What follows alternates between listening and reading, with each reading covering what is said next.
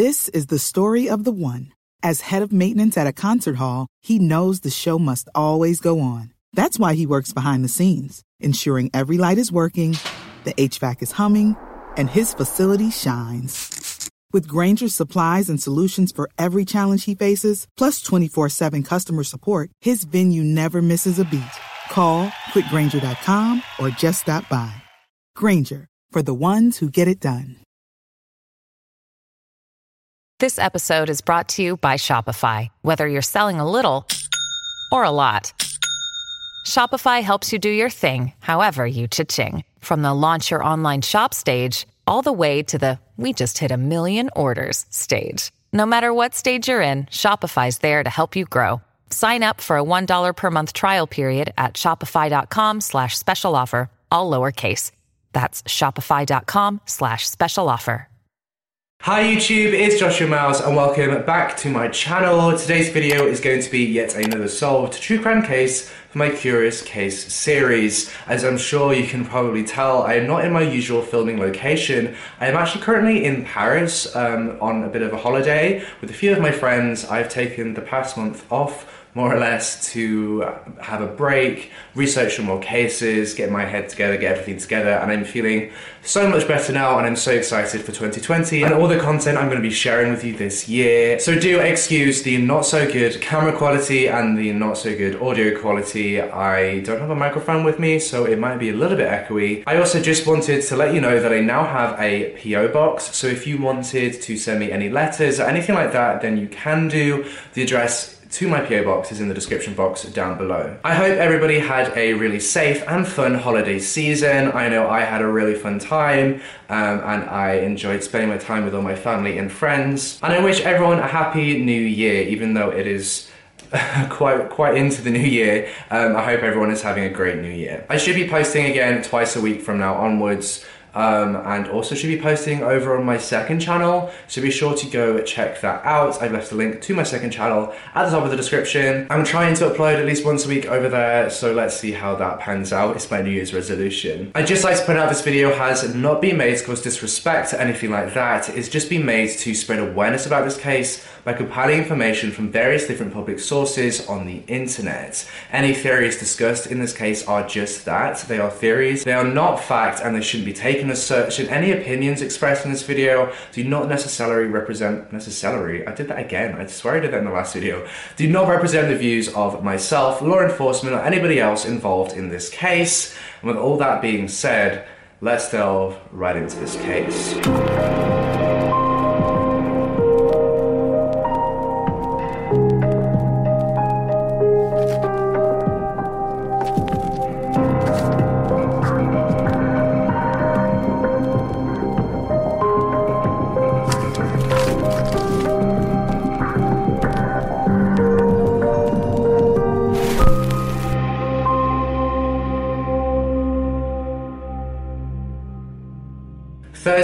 16th of January 1997, would be a day that would prove pinnacle in the scientific community's wider understanding of sleep violence, and unfortunately, it would cost the Falater family dearly. Yarmila Marie Kleskin, later Yarmila Falater, was born on the 5th of February 1955 in Arizona, the United States of America.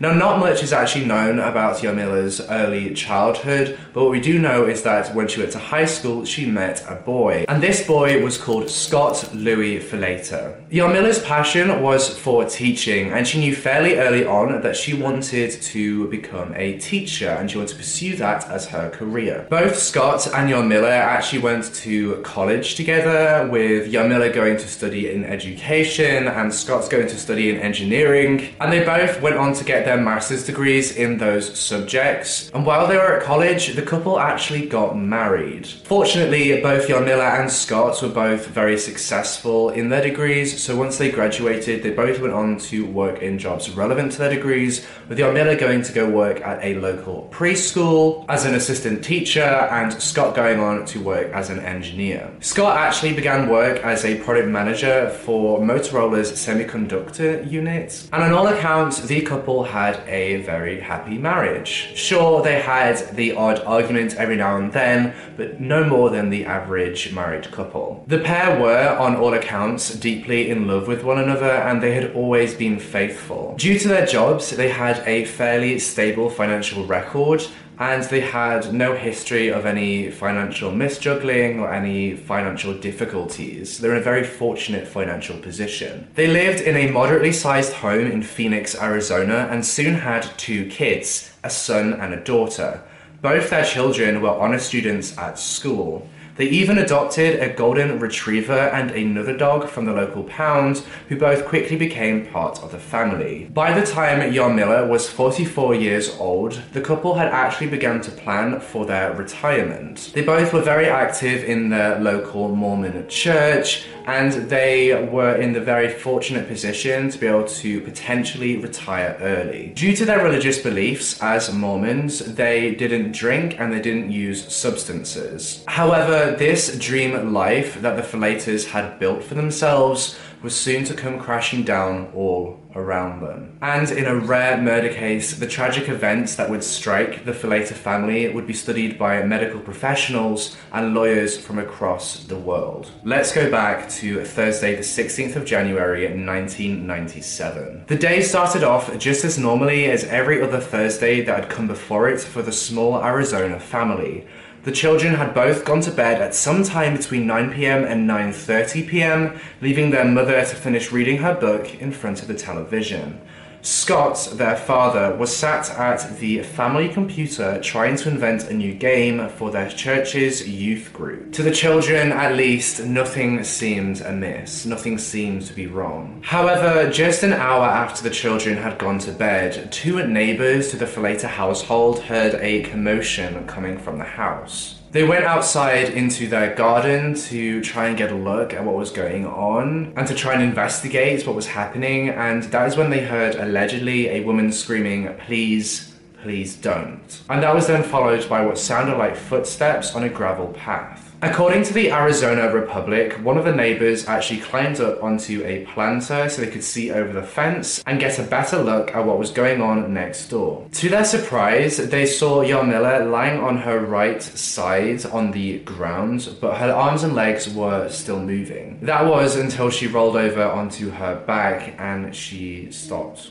moving. The article from the Arizona Republic goes on to say that the neighbors then saw a light turn on on a upper floor of the Falaters' house and then they then saw Scott walking around in the house before leaving and standing over his wife. Scott allegedly stared at Yarmila for just over a minute before going back into the house. He later emerged from the garage of the house wearing gloves. He then dragged his wife into the family swimming pool, held her underwater, and drowned her. It was as Scott was forcing Yarmila into the swimming pool that the two neighbors that were watching this secretly from afar started to call 911 to get emergency services to come and help. This is when the case starts to get a bit strange. When the police arrived on the scene and they got to the Falater household, they found Scott and the two children fast asleep upstairs in their beds. When Scott heard a commotion coming from downstairs in his house, he woke up, walked downstairs, and was asking what was wrong, what had happened, why were all these police officers in his house. It's important to note that Scott was now wearing pajamas different to the clothes that were described by the two neighbors, and these pajamas had no blood on them whatsoever. Scott told the responding officers that his wife had fallen asleep on the sofa downstairs while reading a book and he had gone to bed at some point between 9.30pm and 10pm. The police noted that Scott actually had blood on his neck and his arm, he had scratches on his fingers and he had scratches on his forearm, but he couldn't provide the investigating officers with any reasonable explanation of why they were there or why the blood was there. He just was like, I have no idea. I d- I don't know how that got there. The investigators then discovered a Tupperware container inside of a plastic bag in the wheel well of his Volvo station wagon car that had been parked in the garage. Inside that Tupperware, investigators discovered blooded clothes. Scott, who was 41 at the time, was then arrested early that Friday morning on suspicion of murder. The evidence in this case overwhelmingly pointed at Scott and so far in this case, I'm sure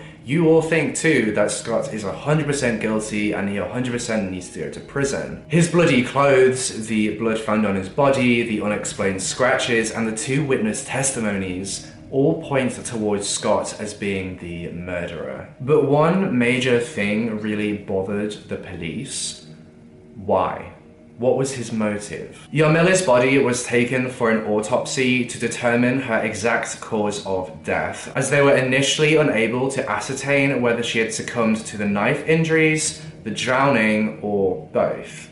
And it was sadly determined that the 41 year old Yarmila succumbed to a combination of her injuries that night, leaving behind two children a 12 year old and a 15 year old. Now, this is where the case begins to get slightly weird. When the police spoke to Scott at the police station, he insisted that he had been asleep. Scott had been immediately taken in to the police station for questioning by the investigators. He told the detectives that he had no memory of what had happened whatsoever. He said he couldn't remember doing it at all. He went on to say that he had been married to her his entire adult life the marriage had been happy, she was a good mother, a good wife, and she didn't deserve to die. And it seemed to the investigators, as it seems to many outside people, that the marriage was very happy. Scott insisted that he had been asleep during the attack, which, if Scott is to be believed, really gives us two possibilities. Either Scott hadn't been responsible for the murder. There might have been somebody else, a third party, somebody else who had killed his wife, or Scott had killed his wife and blacked out, perhaps due to psychosis, perhaps due to something else or perhaps due to sleepwalking. Due to the witness statements and the evidence collected from the crime scene, it seemed highly unlikely that a third party had been involved in this murder. Therefore, the investigators began to look towards similar cases where the perpetrator had committed a crime while sleepwalking. Scott's defense team also began to look at these similar cases and began to build a sleepwalking defense. According to psychologytoday.com, one of the most infamous sleepwalking crime cases is the case of Kenneth Parks. In 1987, Kenneth Parks rose one night from bed, drove roughly 14 miles to his in law's house, and assaulted them. He bludgeoned his mother in law to death and attacked his father in law, who fortunately survived.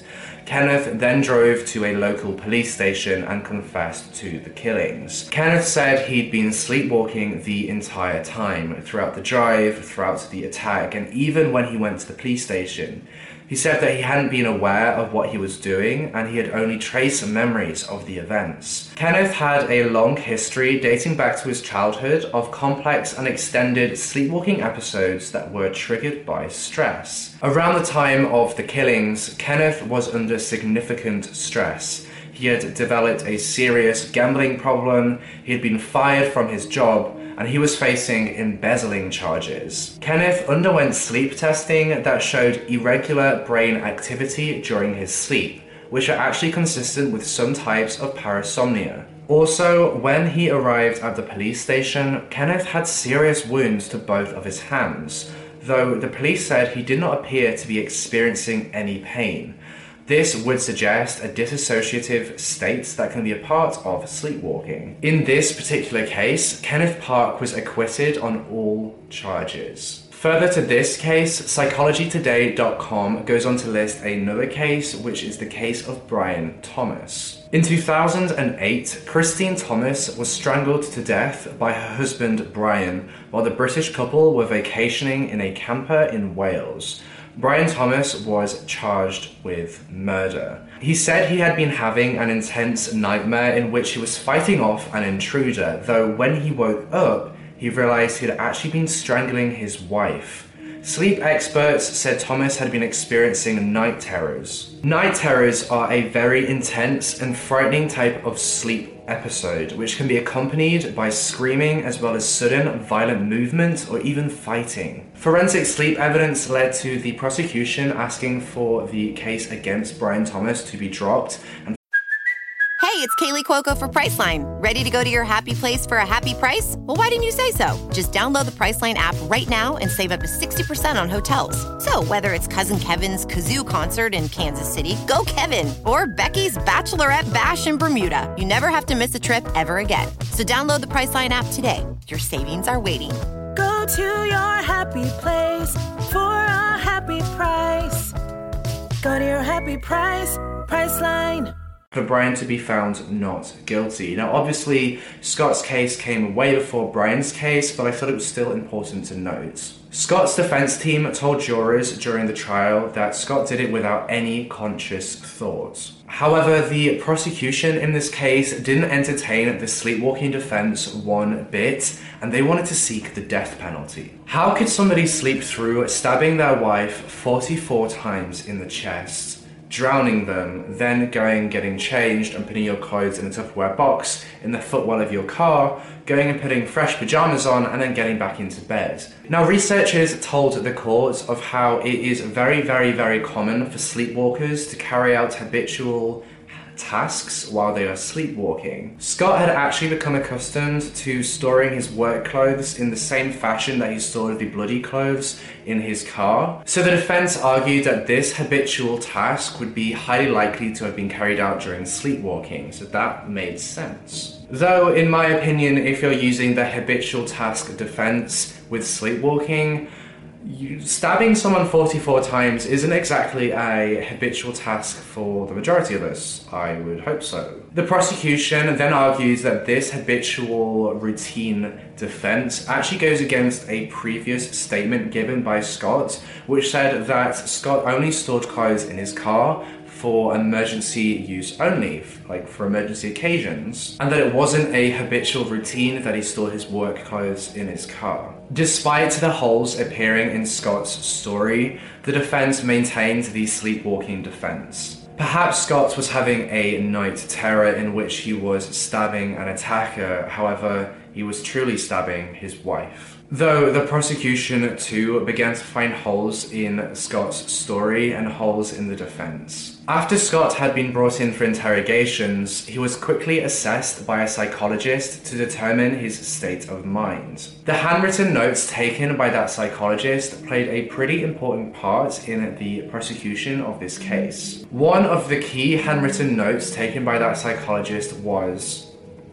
Unforgivable sin, not continuing to grow, getting stuck in life. These notes were argued to show a series of unconnected observations by the defense, but argued by the prosecution to be a disjointed narrative. The prosecution focused on Scott's motive for the murder as being this some some kind of rectification for an unforgivable sin. This unforgivable sin could be a multitude of things in the Mormon doctrine. I'm not super super clued up on the Mormon faith, on the Mormon religion, but there are several things that stand, stood out to the prosecution in this case. Perhaps Yarmila simply didn't attend temple anymore, she didn't go to church, which, according to the prosecution, could be seen as an unforgivable sin. Or perhaps Scott murdered Yarmila because Yarmila didn't want to have any more children with him, which again could be seen according to the prosecution, as an unforgivable sin. The prosecution gathered testimony from those around the Falater family and discovered that in the lead up to Yarmila's death,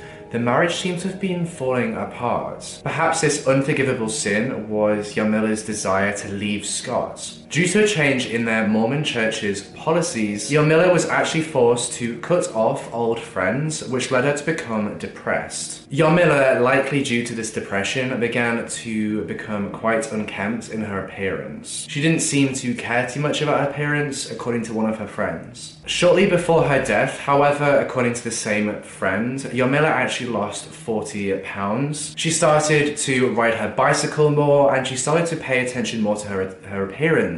She started to seem as if she was coming out the other side of any of this depressive episode. As you can imagine, this case drew in a lot of attention due to the unique sleepwalking defense. After all, we all sleep, so it's scary to think that one day you may wake up next to your partner having stabbed them in your sleep. The defense and the prosecution brought in a multitude of sleep experts to the courtroom to give testimony, expert witness testimony in this trial, and to educate the jury on sleep science. However, these expert witnesses were very conflicting. Some explained of how Scott must have been asleep while he committed the crime, where others explains that he must have been awake when he committed the crime. It really came down to which expert witness the jury trusted more. Who out of all of these expert witnesses did the jury want to take their word for? Who seemed to them to be the most credible? The records show that Scott had no criminal history whatsoever and no violent past. A UCLA law professor called Peter Arenella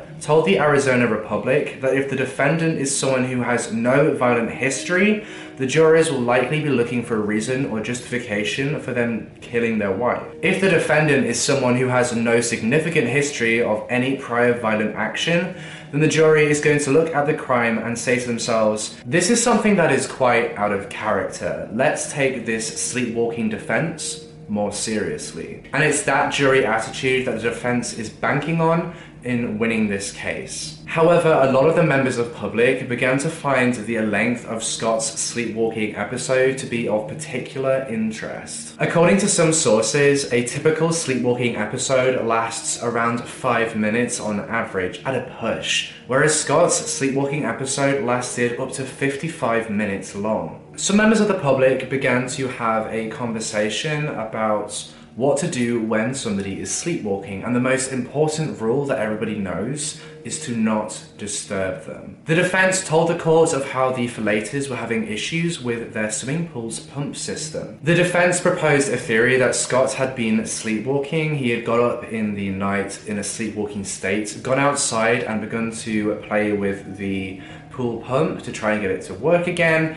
Uh, it's just a chore that he had on his mind and could have been a task that easily could have been sleepwalked. We all know it's very, very common to dream about things that you have in your mind. It is then proposed that Yarmila awoke from her sleep on the sofa in the living room, saw that her husband was fiddling with something outside and went out to investigate and see what was going on and make sure everything was okay. Yarmila then touched Scott, perhaps to get his attention, not realizing that he was sleepwalking, and in reaction to being touched, it triggered a very violent response from Scott. Perhaps Scott had been holding some kind of knife or a tool or a screwdriver while he was trying to fix the pump in his sleep. And due to being frightened by his wife, he turned around and started stabbing his attacker, which he allegedly thought was going on in his in his in this dream. He started stabbing his attacker, which was his wife. And then in this dream, he wanted to ensure that his attacker was dead, so he killed her. He drowned her. But how in all of that do you prove that Scott was asleep? And how do you prove that that was the dream Scott has? You can't you, you really can't prove that that was the dream that Scott had. Some expert witnesses told the courts that the more complex an action is, the less likely they are asleep while doing it. Scott then took to the stand to try and convince the jury of his innocence. However, the jury, after two hours of Scott's giving testimony, were not convinced at all. According to ABC 15, one juror commented after the trial, I think he could have been sleepwalking when he stabbed his wife. The possibility exists, but we don't know. There is no witness. But when he dragged the body, I think he woke up. He could have been sleepwalking, woke up, and he saw, oh no, look at this, and I think he panicked. The prosecution proposed that Scott may have heard of the Kenneth Parks case, the man who was acquitted of killing his mother in law due to sleepwalking, and he used the defense as his backup plan in the event that an unknown attacker ploy failed. The jury then came to a verdict in June of 1999. They deliberated for eight hours. They found Scott Falater guilty of murdering his wife, Yarmila Falater. Scott now faced two possible sentences the more likely death penalty or the less likely life in prison. Both Scott's children testified in court that they wanted to continue to get to know their father and they wanted to continue to have him in their lives. Yarmila's mother, Scott's mother in law, also testified in court to say that she wanted her grandchildren to have their father in their lives despite him being in prison. Subsequently, the judge in this case declined to enforce the death penalty and sentenced Scott Falater to life in prison without the possibility of parole. According to a public study by Maurice Ohayon and Carlos Schenck titled Violent Behavior During Sleep Prevalence, Comorbidity, and Consequences, violent behaviors during sleep or VBS is actually quite frequent within the general population. The study took a random stratified sample of 19,961 participants, all 15 years and older, from the general population of Finland, Germany, Italy, Portugal, Spain, and the United Kingdom. The results had a confidence interval of 95%, which means that these results were fairly accurate. And the study found that VBS, violent behavioral during sleep, was reported by 1.7% of the sample. Further to this, during these VBS episodes, 61.5% of VBS subjects reported vivid dreams, and 24.6% of them hurt themselves or others. Interestingly, but not surprisingly, those with a family history of VBS or sleep terrors reported suffering from those more than those without a family history, which could imply a genetic link. To me, it seems very likely that you could be hit or punched if you are sleeping next to somebody who has a history of VBS or has a family history of VBS but being stabbed 44 times and then drowns, that doesn't seem super likely to me. That doesn't sit right. That's a 50 minute period of a VBS episode. According to a study conducted by the Stanford University School of Medicine,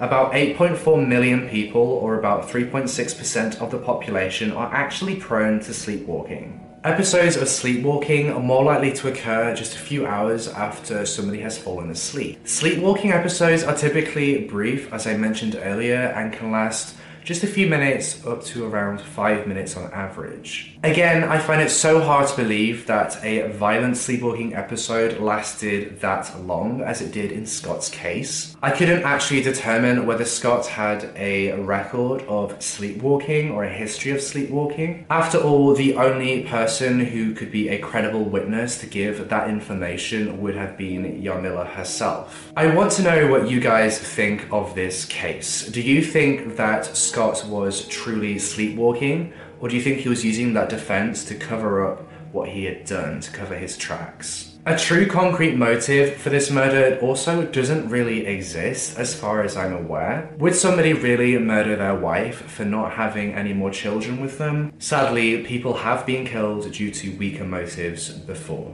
I don't personally know enough about the Mormon religion to be able to comment on this, but it doesn't seem like a strong enough motive to me. And that's everything that I have for you in today's video. Thank you so much for watching this episode in my Curious Case series. Happy New Year to everybody, and as I said at the beginning of this video, I hope everybody had a safe and fun holiday season. As I said again at the beginning of this video, I'm aiming to get back on a two video a week schedule on the main channel and a one video a week schedule on my second channel, so be sure to subscribe to my second channel. You can find it in the iCards or you can find it at the top of the description. If you want to see more true crime cases, just like this one that you haven't really heard of before, then go ahead and hit that subscribe button and hit that bell icon so you can be notified every single time that I post a brand new true crime video. And with all that being said, I'll see you in the next case.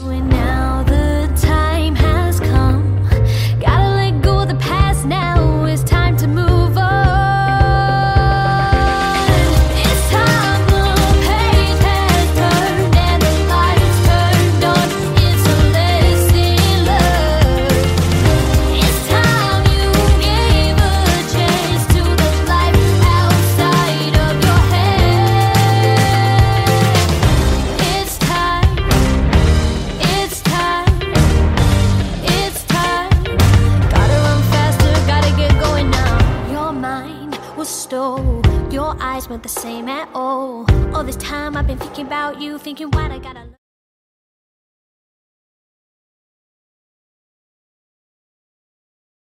Life's better with American Family Insurance because our home policies help protect your dreams and come with peace of mind. Save up to 25% by bundling home, auto, and life. American Family Insurance. Get a quote, find an agent at amfam.com. Products not available in every state. Discounts may not apply to all coverages on an auto or home policy. Discounts do not apply to life insurance policies. Visit amfam.com to learn how discounts may apply to you. American Family Mutual Insurance Company SI and its operating companies American Family Life Insurance Company 6000 American Parkway, Madison, Wisconsin.